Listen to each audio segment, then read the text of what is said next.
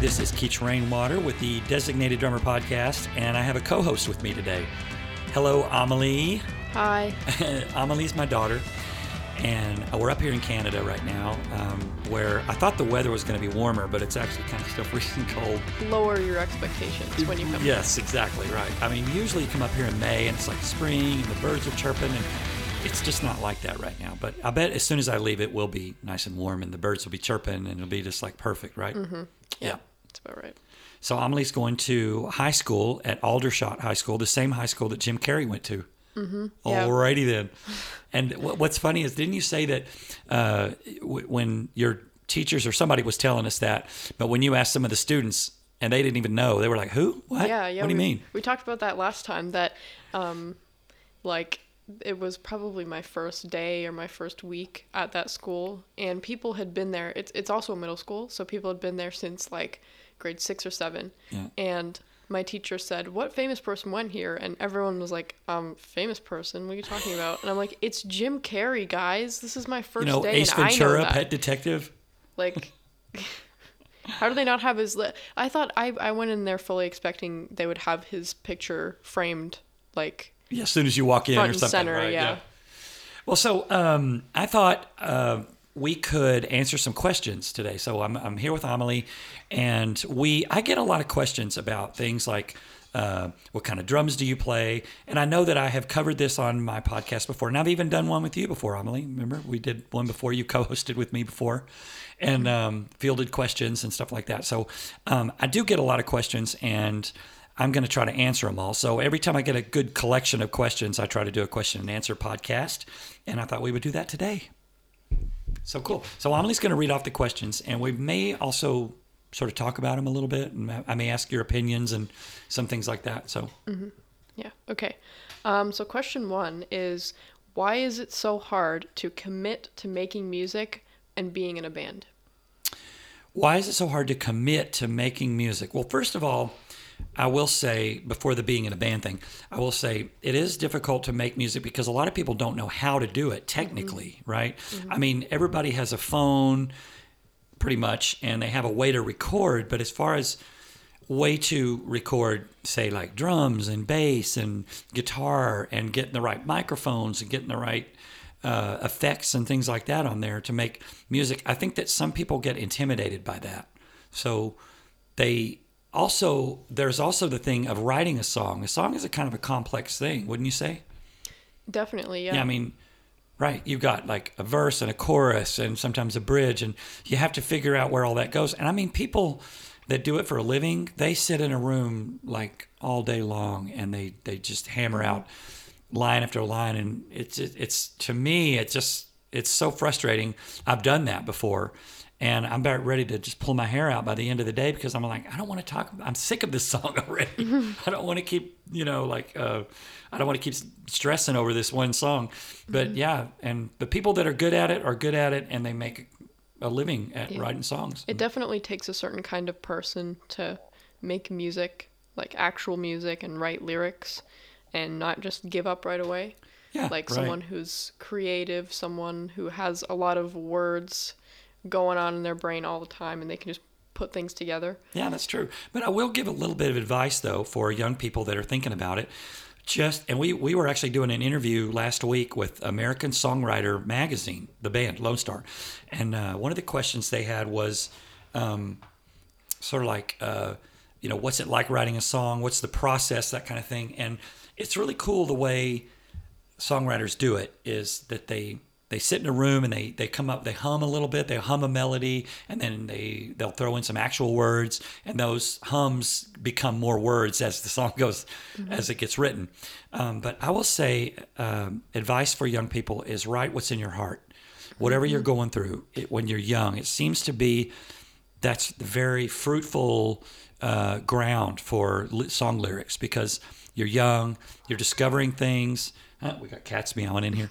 Um, you're discovering things, and you're you're becoming a young adult, and that's that's um, amazing things to write about the, the experiences and things that you go through, and you have just to write what's in your heart. It doesn't have to rhyme right away, but you know, Yeah, yeah, and I, I definitely hear that from like from young artists that are like in their 20s or 30s that they'll say I've been writing songs since I was a kid and I wrote the song when I was 16 or 17 and I it's the best song I've ever written. And I'm like um, maybe I should take advantage of the fact that I'm still 16 or like I don't know. I'm too I'm too lazy to start writing music. Well um, I would just say for young people to write down what you're going through, even if you don't write the song right away.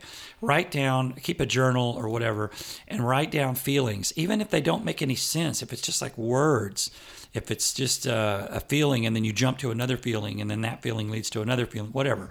Just write it down. Even it may end up sounding kind of like a poem or a or, or, or some kind of uh, weird language or something like that. Mm-hmm. But you, it could end up being a song because if you look at the lyrics of some rock songs, I mean, they're pretty out there. Mm-hmm. I mean, they, they kind of have meaning to them, but they're sort of metaphoric, you know? Yeah. Yeah. Uh, alligator lizards in the air. I mean, what does mm-hmm. that mean? You know, that's one of the most famous songs. Pepperoni and green peppers. Yeah, that's, right. That's the lyric. right. Yeah, exactly. I mean, just write what's in your heart and what you're feeling and what you're going through, and then maybe someday you could turn that into a song. Um, now, the other part of that question was, being in a band like how is it uh, why is it so difficult to to come up with songs and to be in a band? And one of the hardest things about being in a band is getting like-minded individuals together that will commit to rehearsals and uh, writing appointments and recording sessions and all that stuff. You have to you have to really be all in in order for it to work. Because if you have say a guitar player and a bass player and a keyboard player that are all in, but the drummer's kind of like, eh, I gotta, I've got to work today, or I couldn't get the day off, or mm-hmm. uh, I promised my girlfriend I would, uh, we would go, you know, running or whatever. Um, if but if you have a committed group of like-minded individuals that get together and they just can't wait to do whatever it is they do and they treat it like a, a business, then yeah, I think you could be a successful band. Yeah, definitely. Yeah. Um, next question. Next question. Okay. Next question. Why is the beginning of a band or artist always labeled as the starving artist? Oh, I see. So the term starving artist. Well, that I think that's pretty simple because that's an easy one to answer because in the beginning when you're first starting out as a singer or an artist or something like that, people don't know who you are. I mean, and I mean think about someone like um, What's what's an artist? Who's an artist that you like that you listen to? For um, example, Radiohead. Radiohead. When Radiohead first started out and they had their first single out, nobody knew who they were. Radiohead, what does that mean? You know, it's just a big yeah. question mark. And then they may listen to the song and go, I kind of like that song. Or they may hear a song on the radio that they don't know who it is and then they go i really like that song who's that by yeah. and then they'll say radiohead and then that kind of that ball starts yeah. rolling and people start associating the name with the music and that music mm-hmm. starts getting out and you do another single and you get it takes a while for you to actually make a living to where people are willing to spend hard-earned money to go see a show of a band that they know is going to be good and they've heard before and that mm-hmm. kind of thing so that's yeah. why the starving just means you're doing anything you can to yeah. to make ends meet, mm-hmm. and you're probably working another job, and then you're probably doing music on the side or something like yeah. that, which is totally fine. But um, yeah, I think that's why mm-hmm. that's where the term starving artist came up is because, and, and I remember when I was starting out, I remember thinking in my mind, and this has helped me through the years. I am going to be a drummer even if I have to starve to death. I remember mm-hmm. thinking that. Like, I don't want to do anything else. I just want to play drums. And if I do it good enough, well enough, I should say, well enough, and I stick with it and all that, somebody will pay me money mm-hmm. to play drums. Yeah. And even if it's just enough to buy ramen noodles and instant mashed potatoes and uh, an avocado every once in a while, then I'll be fine, you know, and I can pay my rent, whatever, you know. I was happy with that. And luckily, I kept getting better and better and practiced a lot and gotten Lonestar and now the rest is history. So yeah, yeah. And I think it's also a matter of perspective. Like, um, someone who's just starting out, who's genuinely interested in like a, like a band or an artist who's genuinely interested in being successful. They'll do anything to get out there because they need to. They know that what they have is valuable and that no one will see them until they get the proper resources and until they get noticed by the right people. Like and if um, if some popular artist were to do the same thing, people would be like, "Oh, okay, yeah, it's fine, it's cool." Like, it, it's a matter of perspective. People see um, smaller bands as less than, and they're like, "Well, this doesn't have a lot of listens. It's probably not that good," which is entirely untrue. There are a lot of Right. um, indie bands and stuff that are very good, and they they get fewer than a thousand listens a month, which is really sad. But you know, I'm I'm hoping that um, the industry recognizes their talent and Yeah. you know And so I think they have to play for free a lot. Is that well, that's where the starving thing comes in? Definitely, In order yeah. to get your name out there for people to see you, you have to play for free. And then if if uh, like that that would be labeled as a starving artist, and then if some big time Grammy award winning artist were to play for free at a bar, people would be like, "Oh, they're so humble. They're so they're so Isn't that cool." That's so cool. They're playing for free. Um, so what's what's our next question? Um, why don't people make music?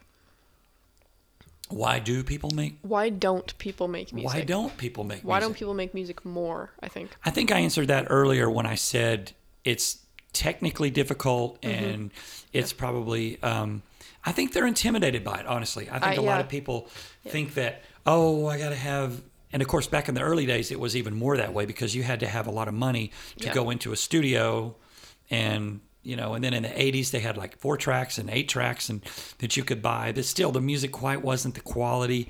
Nowadays, you can go buy a Pro Tools rig for a few hundred dollars, you know, six hundred bucks or something like that, and get a. You could probably for less than a thousand dollars, you could probably be set up to record an album. I would say that for sure. Mm-hmm. And now it's just up to your creativity, you know. So I think that's what kind of holds people back. They're like, "What's? I don't know what to do. I don't know what to write about." And Yeah, I think stuff like that. I think it's more now the lack of creativity or motivation because like I could whip out my phone and, and make music anywhere. Right. Like if I have GarageBand, that's that's free. I have you have so many different sounds on there. You can make so many different genres of music. You can make whatever you want. It's just a matter of taking the step of actually doing it and actually being creative and like just messing around and you might actually create something cool. But to me it's intimidating because there is so much out there. Yeah. There's there are so many different like like I'll go through all the keyboard sounds and be like, "Oh, there are like a hundred of these, and I like half of them. Which one do I choose for a song?" Right. But you don't have to choose. You can make a song for each one, you know. Yeah. And like you might have a hit song on your hands if you just You you just know. don't know it. Yeah, I think of it as like Leonardo da Vinci with a pencil. What's the pro- What's the cost of a pencil? Like, Mm-hmm. you know, I guess a dollar, maybe not even a dollar, but you put it in somebody that doesn't know what they're doing's hands, they're going to draw a stick figure. Mm-hmm. But you put it in the hands of someone like Picasso. Look at what they can do with it. You know, at the, or or a painter. Mm-hmm. Yeah. You know, you give someone a little set of paints, and wh- what are they going to paint? But if you give them to a really good painter, they're going to really make something out of it.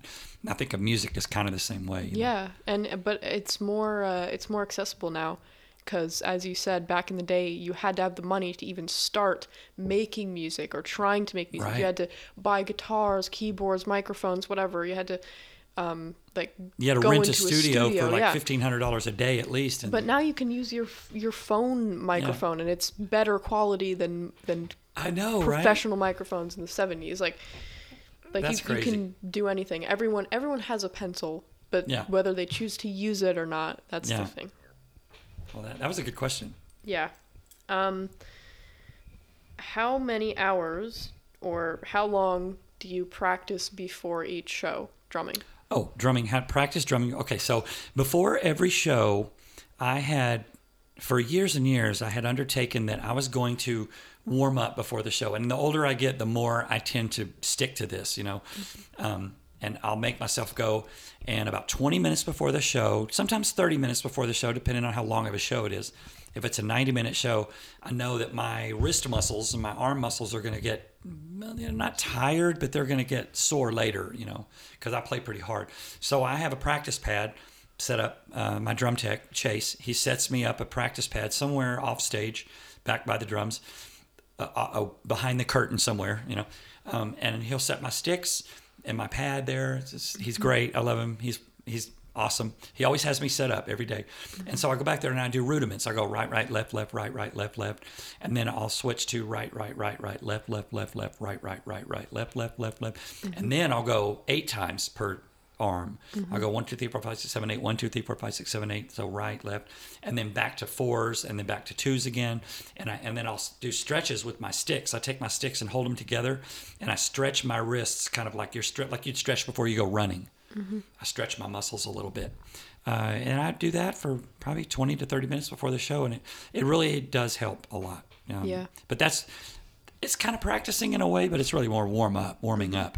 Now, when I practice by myself, not before a show, but just at home, I practice on the full drum kit and I'll practice patterns that I want to work on. I'll do things with my right foot and my left hand and my left foot and my right hand, and I'll try to just do exercises like that. Mm-hmm. Yeah. Yeah. Um, next question.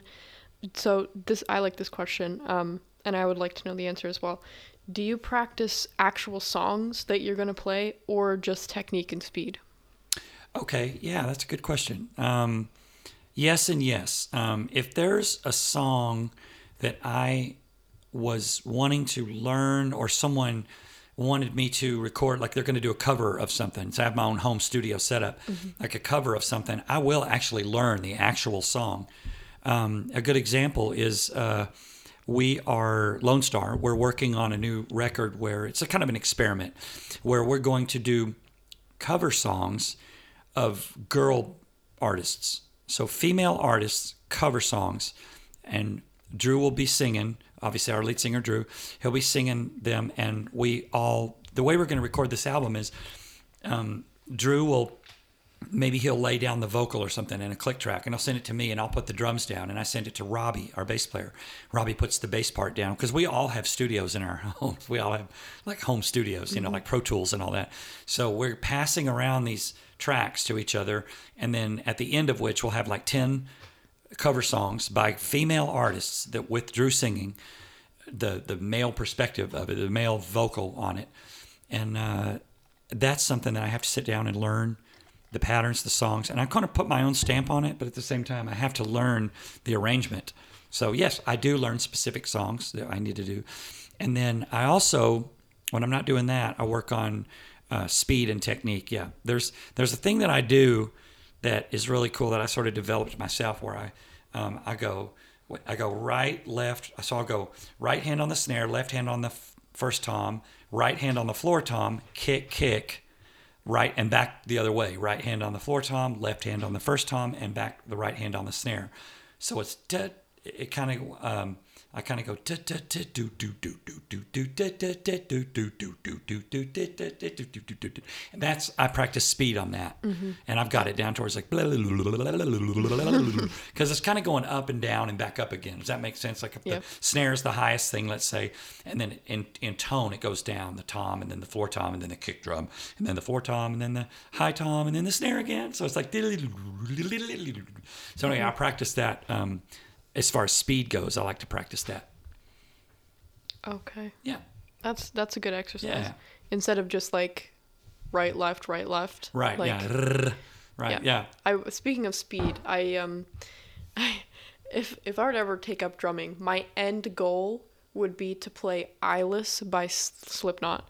It's uh like I'm I'm still trying to figure out if the drummer was actually playing that fast, but there's like there's like a, a, a sort of a fill at the beginning that's like inhumanly fast. Uh-huh. okay I and gotta I'm like check I that out I gotta like that that would be my end goal. okay so our listeners out there uh, check out Eyeless Eyeless by Slipknot. It's a really good song. The Eyeless. drums are really fast. and it's in the beginning yeah, I mean, well, there's a drum track in the be- beginning that's really fast, but th- that's not what I'm talking about. I'm Right. talking about like actually the actual. is it like in the intro or is it like further in the Um, song it's like just before the beat drops, sort of. Okay, okay. So Yeah. listen for like a really fast fill, drum fill, Yes. right? It's a drum fill like Yeah. like that. Okay, I'll check that out. I mean, like it's not it's not like like super super fast, but like if you're like just thinking about someone playing that actually play like Yeah. physically, that's crazy. Um, Cool. I'm gonna check that out. Yeah. Um So, how many hours on average would you say you spend drumming per year? This is a good question for That people who think that they need to practice eight hours a day for every single day for the rest of their life. Right. So you're saying per year, per year. I would have to get a calculator out. Yeah. but So um, maybe like per week or month is better. it has changed through the years. When I was younger, I practiced more because I was I had more time and I needed to be better and I wanted to be better and I was more sort of like I was more hungry to to be better. Um, and I enjoyed practicing. I liked it a lot. Um, I had a place to practice, a little warehouse that my mom shared with me, and she put her furniture in there, and I put my drums in there, and I got to practice there all the time, twenty four seven if I wanted to. So on a day off, and a given day off, I would practice for five or six hours probably, you know. But let's say to answer the question nowadays, in a year, I will probably because I only I don't practice every day because I'm on the road sometimes, and mm-hmm. I consider sound check and the show during a given day. I consider that enough enough not practice because it's not really the same thing. Playing and practice is not the same thing. Mm-hmm.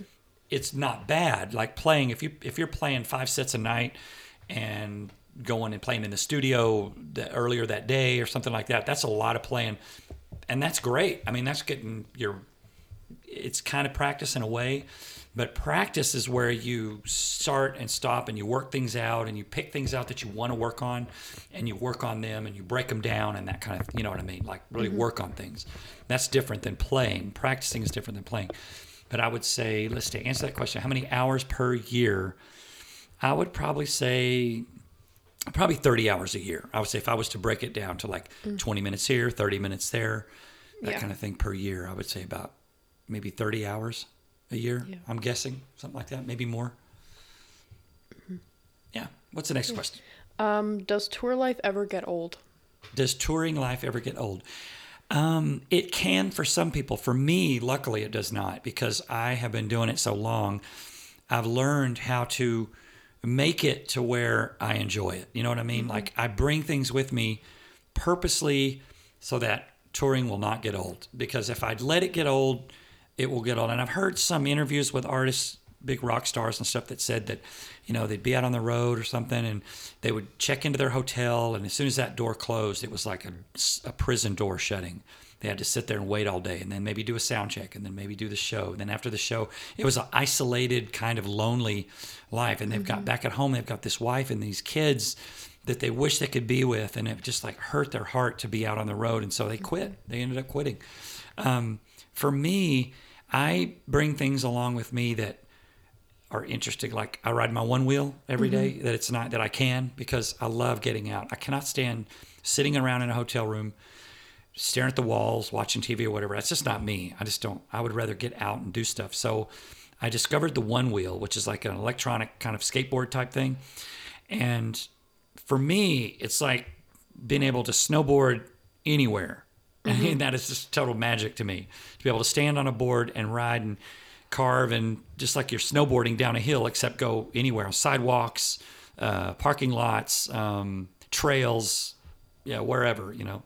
Um, and I love it. That that really keeps me busy. Um, And also, uh, I am a filmmaker, so I do mostly music videos. So I'm either editing a music video or uh, writing a treatment or doing some kind of work like that for a video project that I'm doing. So that it keeps me pretty busy. So yeah. I love touring. I really do. You've been out on the road with me, Amelie, so you know Yeah. it's kind of fun. You know what the routine is like.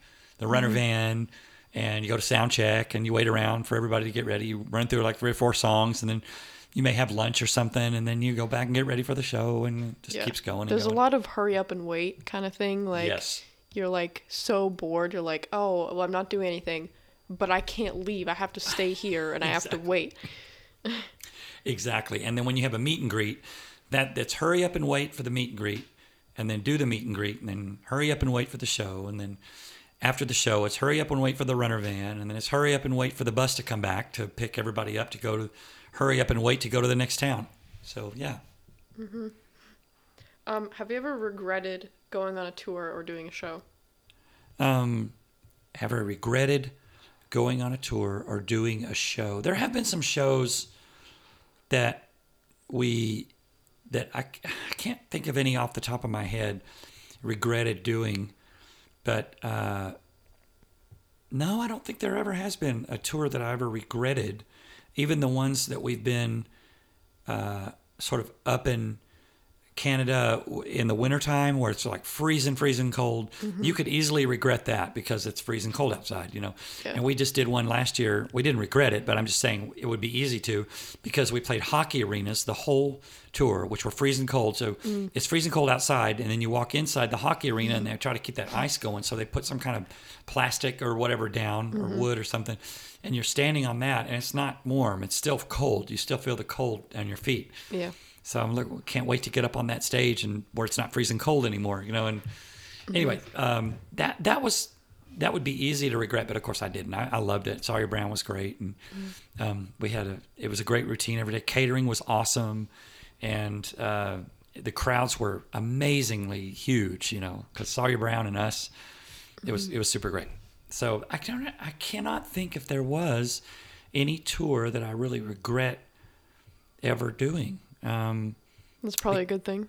yeah, because everything has its own little challenge Mm-hmm. and all that. I guess I guess maybe I enjoy the challenge of stuff, you know. But I can't think of any that I regretted doing. Yeah. Um, Can I add on to this question? sure, absolutely. Ask, were there ever any like like are there any that you really remember that were super dead crowds? Like just completely like oh, like yeah. nothing, like they're just not interested at all. Absolutely, yes.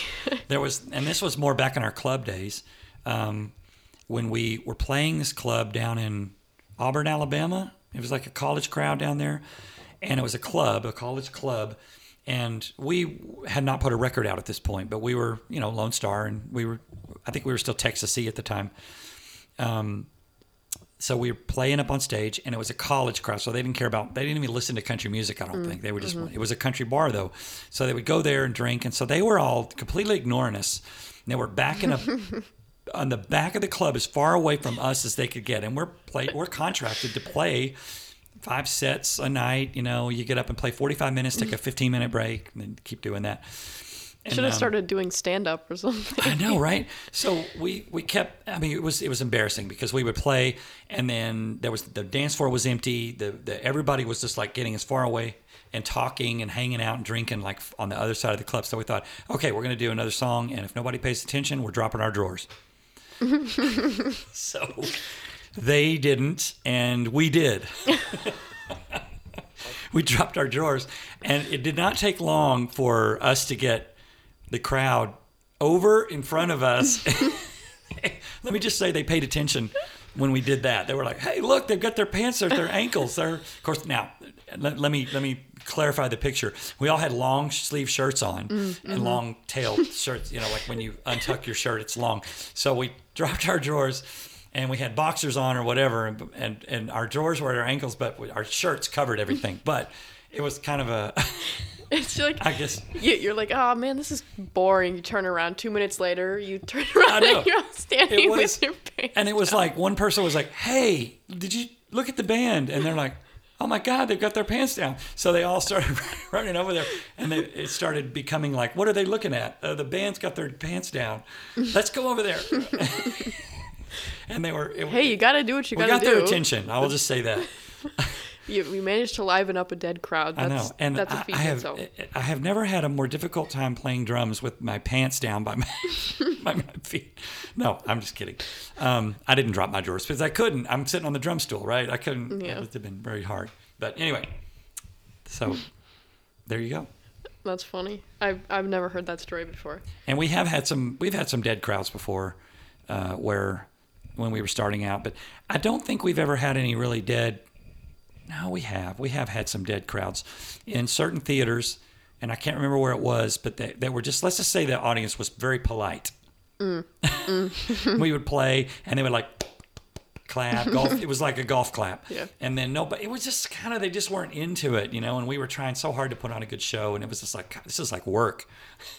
But anyway, you have those. That's just it. that Yeah, happens. especially when starting out, like people tend to um like no matter how supportive people are, some people just do not care. Yeah. They're like, I don't know you. I don't I don't care And about you. also, when you're starting out, you don't have your show down yet. You don't Yeah, have, you don't know yeah. how to put a show together to keep people watching and listening. Yeah. And people tend to feed off of other people's energy. So if it's in a bar somewhere where peop everyone's distracted, even if they're like paying attention, if they're not super excited, then other people aren't going to be excited, and Right, it's just yeah. like That's no, true. no yeah, one I, cares. I- I think you're right. I think um, energy in a crowd is sort of infectious. You know, it can, Yeah. it can it can be Yeah. passed from one person to another person.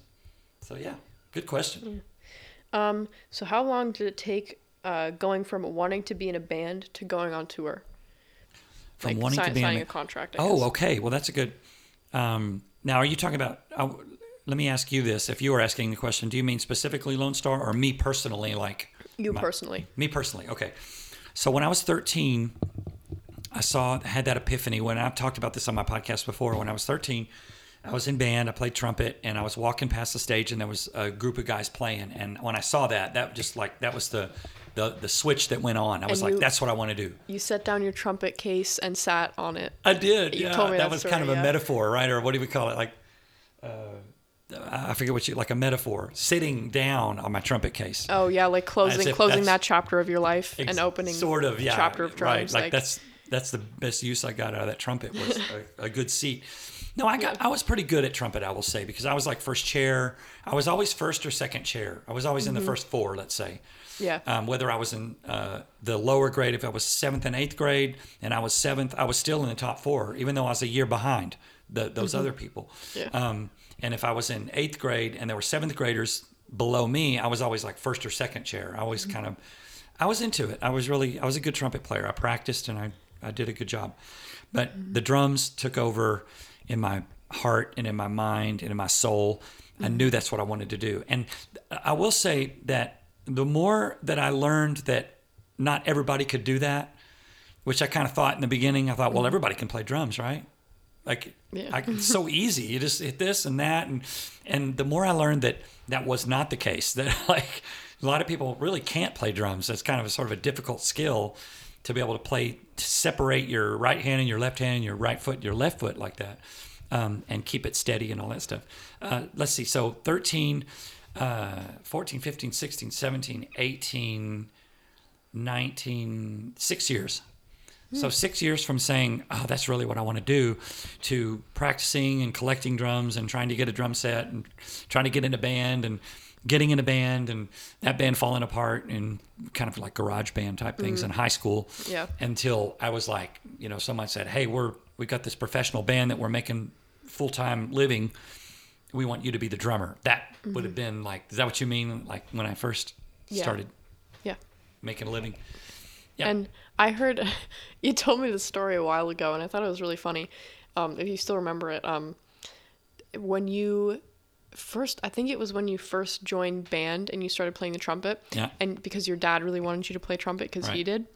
And he was like, "Oh, I have a trumpet for you. You can use my old trumpet." And you brought it in. Everyone had nice, new, shiny brass, and you had this sad, old, dirty this trumpet. antique of a thing.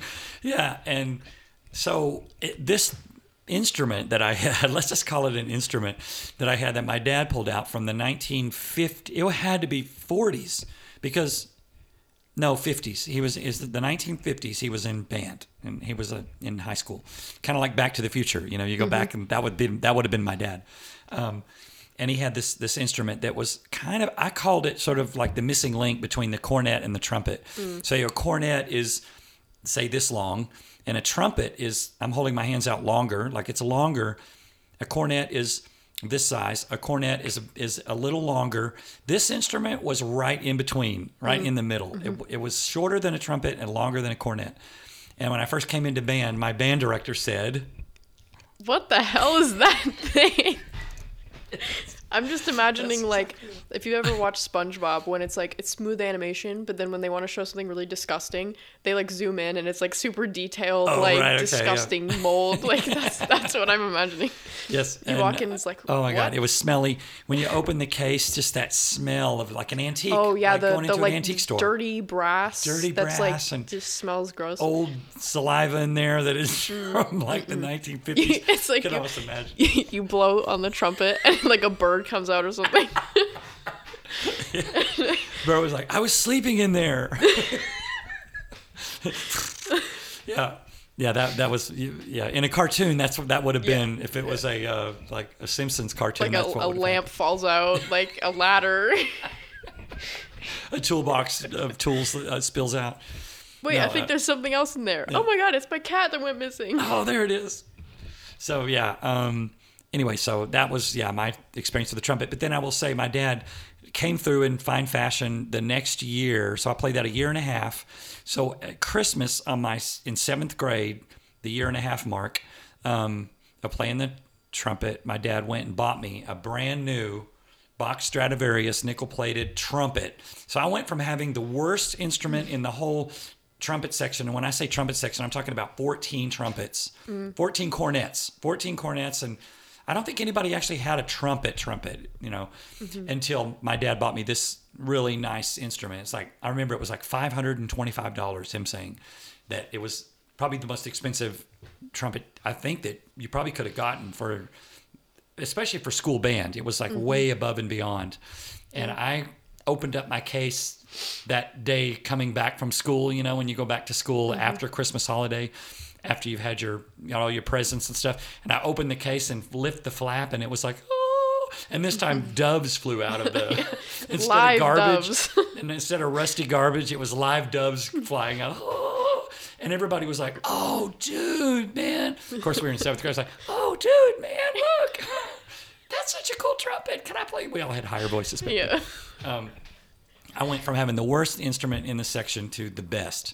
And that kind of was encouraging to me. So I practiced it a lot and I got really good at it and all that. But then the drums just, it really took over, you know. And I decided in 10th grade I was going to not play trumpet and focus on drums. And I did. And Yeah. Sometimes you're in the right field, but not quite on the right path. yeah, right. Like you were drawn to music, but and and did you feel like trumpet was a passion or did you like before you found drums? Yeah, I did. I did have a passion for trumpet, and I would listen to songs on the radio that had trumpet in it, and I was inspired by that. And I wanted to so bad be like the lead trumpet player in some orchestra or something like that. I would watch like a concert trumpetist, trumpeters, trumpeters, and uh, I would be really inspired. But I just knew in my heart I wasn't that good. I wasn't that good. Um, if I really focused on it, I probably could. But the the wanting to play drums came mm-hmm. easier for me. Yeah. And and it was just like for me, like walking down the street, I would hear songs on the radio drums, and I would think to myself uh, instantly, like I could play that. I know I could play that. There's absolutely no doubt about it. Mm-hmm. And uh, that's kind of what took over. You know, is mm-hmm. do do what's the easiest thing that comes to you, the most fun, to where it's not really like a job. You know, it's Yeah. just fun. Yeah. And I still do that to this day. I get up there and bang on things for a living. Why is it easier to play 6-8 time than it is to play 4-4 time? why is it easier? So there's an individual. I think I remember that question. Um, Mary Beth was asking me if uh, why, like when she plays drums, she's not really a drummer, but she can play drums a little bit. Uh, and she says, I don't know why six eight time is easier for me to play than a regular uh, three four time or four four time. Now, for those that don't know, six eight uh, is like the blues, kind of like a blues riff. It's like I'm just going to try and do a little six eight. It's like doom doom doom tss, doom doom doom that you know like 6 eight blues. Um, and I think that the reason why in my opinion, why that is easier for you, Mary Beth, to play is because there's there's more time in between mm-hmm. the the downbeat and the backbeat to think about where you are, and and it just seems more natural to go doom, but doom doom. da, Like because it, it's sort of more sort of Yeah. spread out. There's more time in between to sort of think about it. Whereas mm-hmm. three four time is kind of like a little more hurried. It's like doom Yeah. da, doom da, da, doom like a waltz, mm-hmm. and then four four time doom pop boom boom pop boom pop like that. It's you have to. It's quicker. It comes faster, and you have to sort of react quicker. And your limbs sometimes don't want to do that. But six eight time is kind of more spread out, and it's more like okay, I know what I'm doing. Yeah, I also think it's um I could be wrong about this, but I, I agree with you that it's slower and you have more time to think about it, but also it's you feel it more. Like um like it's uh it's more soulful, I Yeah. guess. Like you when you you can't really feel a beat if it goes too fast or if it's just too robotic. It's kind of harder to play because you can't really feel it. Yeah. But with six eight, it's like you can kind of like groove to it as you play it, and you don't have to like really keep track of it. You can just play it. Yeah. And I think that on the backbeat of a six eight beat, there's always it seems like there's a lot of times there's a guitar that's playing with you on the backbeat, like doom gunk, doom doom and they're waiting for you to hit that backbeat, and it comes together like that. I think that's what's fun about it. Yeah. Uh, what's your favorite piece to the drum set? Okay, what's my favorite piece to the drum set? Uh, I'd interpret that as your favorite drum. my favorite drum. I would say probably the snare drum because it is the most signature sound on the kit. Like when you hear most drum kits, the toms kind of tend to sound similar. The kick drum sounds similar. The hi hat sounds kind of similar. And now, now I know there's be some drummers out there that go, no, that's not true. But I'm just saying, generally, the snare is kind of like the attitude of the song. If it's a slow song, it's kind of a lower, fatter snare or whatever. If it's a more up tempo song, it tends to be a little tighter. And it's just like that's your And it's right in the middle for a reason. yeah, exactly. Right. Yeah. And it's kind of like uh, usually um, in a lot of cases, it'll start a fill, or you can do a whole fill on the snare. You can do all kinds of cool work. Um, yeah, the snare is it's the backbeat of the song. Uh, yeah, I think it's kind of more like a signature sound, and that's why the snare is. Well, I will say that it's so important that here's a good example, uh, uh, proof of that, is that there's no other instrument on stage that I have that I have a duplicate of, a backup. I don't have any other backup. The only other backup thing I have is a kick drum pedal. In case the pedal fails, then I can switch it out in the middle of a show because sometimes the spring will break or something will happen to the kick drum pedal. But if the snare drum breaks or you know sounds weird or something like that, uh, something happens to it, I have a backup. I have a s- second one that I can just switch out at any time. You know, it's like a spare tire of a car. Yeah. So Yeah. to me, that just says that it's important right there.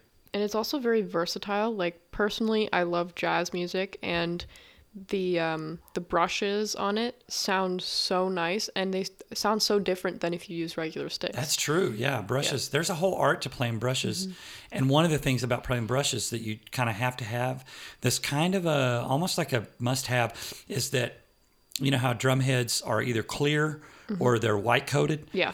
I was I was gonna say you yeah. can't you can't use it on any I mean, other you could hit the drum with the brush, and and if as long as you're just popping it, you're just hitting it like a backbeat. but it doesn't sound the same unless Yeah, you brush if you it. If you stir with the they call Mm-hmm. it like stir in the soup. If you rub those brushes across that white coated head, there's a reason why that texture is there. That sort Mm-hmm. of batter um, is that white sort of texture. It's like sandpaper almost. Yeah, and it gives yeah. that shh. That that's part of it. So yeah, That's like my favorite.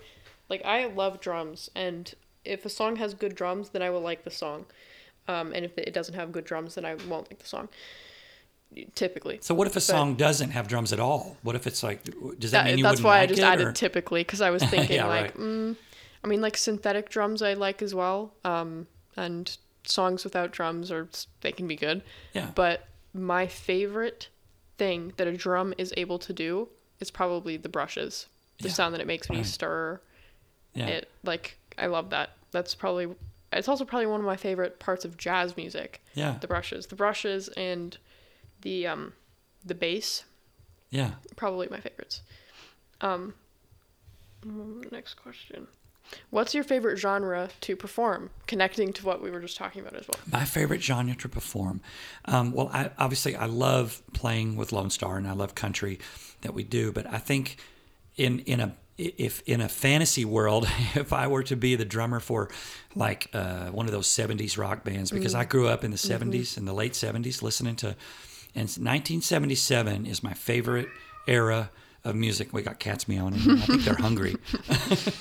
Um, my favorite uh, year of and genre is pop rock in 1977.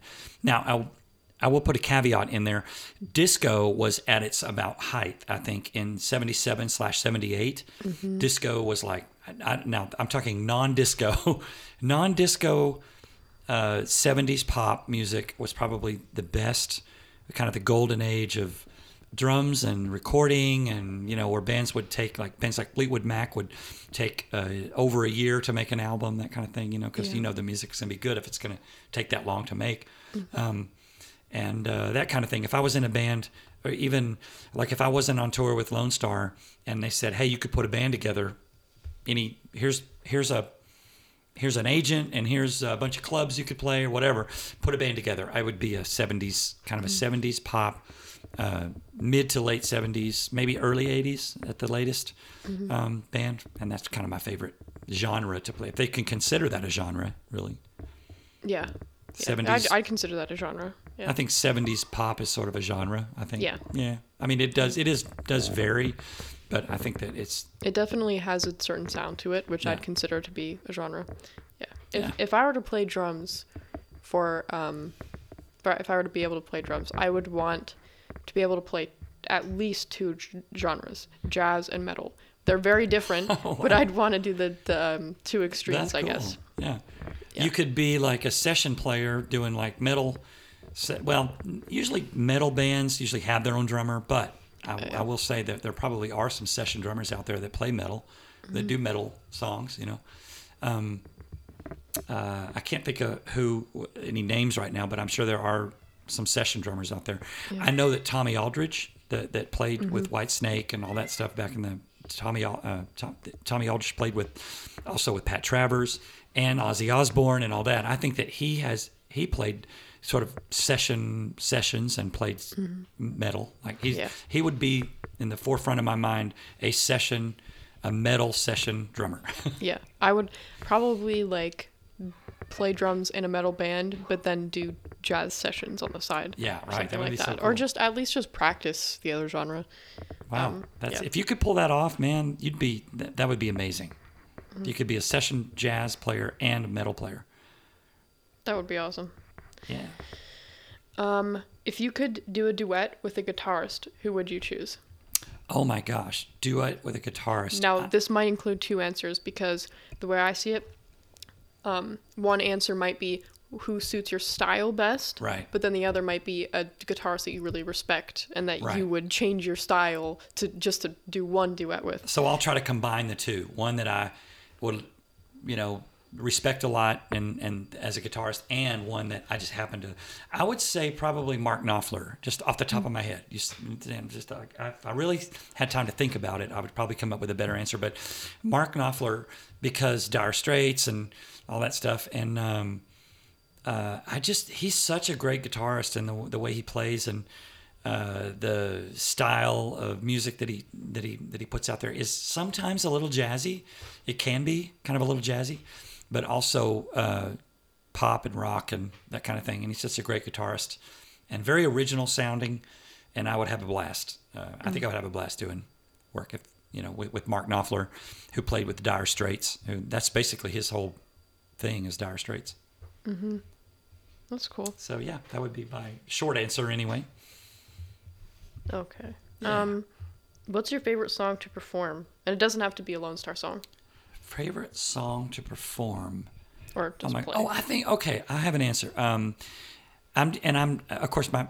I'll give two answers. My favorite Lonestar song to perform, which is "Amazed." I love Mm-hmm. playing "Amazed," and I love what it meant to people, and that people got married to it. And I try to play it. Put it's a challenge to try and play it perfect every single night, like I was in the studio. I kind of have that mentality when I play it, Mm-hmm. so it comes off even better. It just keeps getting better and better. Pardon the pun. It just keeps getting better. Sounds familiar. Um, and uh, the second part of my answer, uh, favorite song, non Lonestar song to play would be Summer of 69 by Bryan Adams. We do a rock medley at the end of our show, and we get to rock out to that part of that song. Not the whole song, but. May I file a complaint? I am Yes. very upset that you guys took my Sharona out of the rock medley. Oh, I know. That That, was was, my fun, favorite one. It? So the reason we well, so the reason we put it in there is I was trying to come up with. I was going to do a drum solo, but I thought it would be more fun if the band could kind of jam with me a little bit on my mm-hmm. solo and my drum solo. So I came up with a whole bunch of songs, like intros of songs, mostly intros that start with drums and then or drums and guitar, and then the band comes in.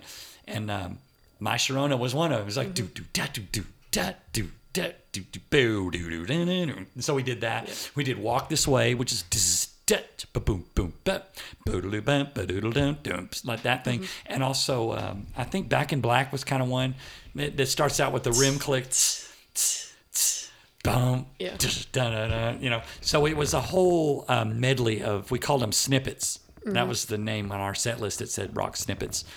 Um, and then we had a meeting and we were trying to work up a new show. Said instead of snippets, why don't we pick some rock songs that everybody loves that the whole band could jam on that people like when you start playing that song people just go oh my god that song i love that song like summer of 69 Yeah. and all that stuff not that my sharona isn't of that thing but we were trying to think of more like bands you know like like you know like um uh well bryan adams is it a band but he's an artist but you know we do a little genesis and we do a little bit of um oh my gosh uh we do uh Genesis and we do a little bit of John Cougar Mellencamp and we just do all these really cool rock songs in our medley. And the thing was that we were trying to do is create songs that could flow into one another very easily. So Yeah. that's when we came up with the ones that we do. So if you haven't heard our rock medley, um, our uh, ending, our little encore that we do when we come out, um, come to a Lonestar show and check out the and stay around. As they say, wait for it, wait for it, wait around for the very last thing, and Yep. you won't regret it. I don't I don't mean this as an insult, but that's my favorite part of the show is the rock medley. Uh, yeah, it is. It's yeah. just the and like it's our favorite part too because we get to rock out. like I I usually know what's coming, but it's still like oh yeah I love the song yeah Oh yeah, there's that one. Like we do "Jump" by Van Halen Mm-hmm. and stuff like that, and uh, a little ZZ Top and stuff like that. Mm-hmm. And I think it was also our way to kind of salute some of the people that have passed away recently. You know, like the uh, the bass player for ZZ Top had passed away, and um, of course um, Eddie Van Halen a couple of years ago, I believe, several years ago, had passed Mm-hmm. away. And um, so it was our kind of salute to them too. And and on our Mm-hmm. video screens, it shows their picture and says you know rest in peace or something like that. Yeah. You know, so I went to a Led Zepp- Zeppelin concert one time. a Led And- Zeppelin concert. Yes, I believe so. It was a long time ago. I can't remember exactly, but we were like way at the back, like on the lawn with the people that Oh. Are smoking weed and stuff. So I was like nine or something, and I was like, wow. "Mm, it smells a little funky here. and and like I look over, and my music teacher's there with his family. I'm like, oh, hey, how you doing? Wow, that's Um, amazing. And another thing that you guys took out, um, I was thinking about this the other day. That bit that you had where um, you had an extra pair of um, drumsticks with like yarn, like a like a, s- a knitted scarf, like Okay. almost done Oh. on there, and they're like. Like they would start talking and they'd be like, "Oh, Keech, he's back there. He can't talk. What are, what are you doing back there, Keech?" And you'd hold up the thing and pretend to Oh, be like I knitting was the, knitting. Okay, with yeah, the drumsticks. yeah, that was really funny. that was funny. Yeah, um, yeah, I remember that. I was just trying to make everybody smile, but everybody laugh. You know. Mm-hmm. Yeah. So, oh well. Um, yeah. Well, those are some great questions. Is that the last one? No, and it is not the Oh, last one. my gosh. Okay. Well, let's take one more, and then we'll, and then we'll uh, we'll sign off. What, what's what's the best one out of the last ones you have there? I can't even read my printing. Um, oh no. Okay, Should let's a see. Let's see. Let's see. Um, well, you said you wanted to answer this question. Okay. Um, because I asked you before. Uh, what food do you eat while on the road and when? Oh, okay. The food that I eat. Um, well, I will say that when I'm at home, I have one kind of eating schedule. Let's say, you know, the, the where you have like breakfast, lunch, and dinner, and that kind of thing, at certain times. And when I'm on the road, it's totally different, absolutely different. So when mm-hmm. I'm on the road, we're usually up late. You know, the bus will roll out at after midnight usually when the crew gets done and everything will roll out. We'll start with that, and then I'll end up going to bed a little bit late, like maybe one in the morning or something, which means I need to sleep until about I don't know nine or ten or something like that mm-hmm. to get a full night's rest. And that's about when the bus pulls in. We get our hotel, so I kind of skip breakfast. Really, you know, I may have a banana or something, maybe, but I'll have coffee and that kind of thing out on the road, and the bus will pull into the hotel, and I'll I'll have lunch and then before sound check, and then after sound check, I don't eat before the show, like before I play drums and that's because I just it makes me feel full and lazy and kind of like I just don't feel good. I feel mm-hmm. full and bloated, that kind of feeling if I've just had a meal before I play drums. So I try to go my energy level is much higher on an empty stomach than it is on a full stomach. And so I'll wait until after the show to eat dinner. So that's just a wacky eating schedule. It's terrible.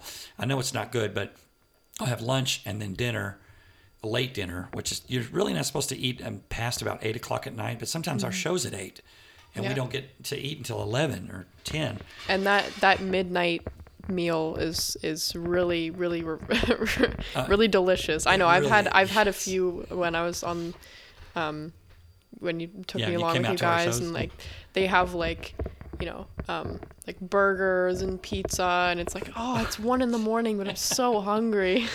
No, and by the end of the day, so if I've eaten at like noon or one or something like that, sound checks at three. So if I eat at like noon or one, because I haven't had breakfast, and then I wait until almost midnight to eat, that's like 12 hours without a meal. So I'm definitely hungry and ready to eat, and it's terrible, but that's just, I can't eat a meal and do a show and feel good about it. I just can't. My energy's low, and I just don't have a very good show. I'm just kind of like uh, indigestion and that kind of thing. Um, also, so when I'm home, my schedule is breakfast as soon as I get up, have coffee, and then I'll have like uh, some scrambled eggs or something, and then I'll eat lunch, and then I'll go run, uh, work out. You know, I'll wait about four to six hours. Again, I can't do it on an empty stomach, so I'll do it sometime before the sun goes down. I'll go run th- for 30 minutes, and then right after I run, I'll have dinner somewhere around six or seven. That's totally different than like out on the road. Yeah. So I hope that answers the question. Yeah. And can I ask one more question? Yeah, sure. What was the largest stage you've performed in or um stadium? The largest stadium. Uh, probably, I think it was when we were on the George Strait tour back in 2001, I believe. 2001 or 2002. It was either, I think it was 2001. Um, we were on George, it was called Strait Fest. Like George, George Strait had on this big thing. And it was Alan Jackson. It was George Strait was the main closer. Alan Jackson, Lee Ann Womack. It was us. It was Asleep at the Wheel. It was just like all these great bands um, playing on the same bill. And it was these big, you can almost imagine like big football stadiums, uh, you know, 20, 30,000 people in there. And it was just crazy big crowds. That's probably the biggest Yeah. that we've ever played. And it was on a consistent, like it was on a whole tour of, went for months, uh, months at a time. You know, we'd go out every weekend and do these big, huge, giant shows. And um, if you go on YouTube and look at the video for "With Me," the song "With Me," mm-hmm. which I shot all that footage, you know, with my film camera, you can see some of those stadiums in that tour because that's about when I shot a lot of mm-hmm. the footage for that tour. I mean, for that video, I shot out on the George Strait tour, so Yeah. you can see some of those stadiums. Some of them are empty because I'm shooting during sound check and that kind of thing. But I think you can also see some of the full crowds and stuff like that in that video. Mm-hmm. So with me video uh, on YouTube, it's on there. That's I shot all that. You can kind of tell I shot it because it's you know like homemade looking. You know, it's like you could tell I'm on the bus, I'm in the studio, and I'm like um, uh, on during sound check and that kind of thing. And does the volume of the crowd, and when I say volume, I mean like, um, like not not um, sound wise. I mean, like the amount of people in a, in a stadium or on a stage. The roar of the crowd. Does that does that usually affect you? Like if there are a lot of people, does that start making you nervous, or is it the same as always? Um, it doesn't make me nervous, but because I've been doing it for so long, but it does give me energy. It does make me sort of focus a little more, concentrate a little more. And then, and I will say that a lot of musicians experience this on stage, and I like to call it magic on stage. When you have a big crowd like that, and you get out there to play, and everybody is just on their game. You know what I mean? It's like you are the quarterback it's like everybody's a quarterback and everybody pulls together and plays so perfectly because you're in front of all these people that it, that's what I that's what I I will say magic happens during that time. You experience that magic, and uh, that's I love it. That's that's just one of the best parts about playing in a good band like this. Successful band is getting out there and playing in front of big crowds and feeling that magic happen. You know, when everybody's on and everybody's just like playing perfect, and the crowd responds to that especially Yeah. when you end the song like and you hit that last note and everybody just when you have a good ending it's a good ending i mean it's Yeah. like people appreciate that and, Yeah. uh, i love that i love the reaction of the crowd on a good ending well thanks for joining me amelie My pleasure. i appreciate it. My co-host here. Let's do it again sometime. Yeah. this is our second or third time? I can't Second. remember. Second. Time. So cool. This has been Keech rainwater and amelie rainwater for designated drummer. See you next time. Bye. bye y'all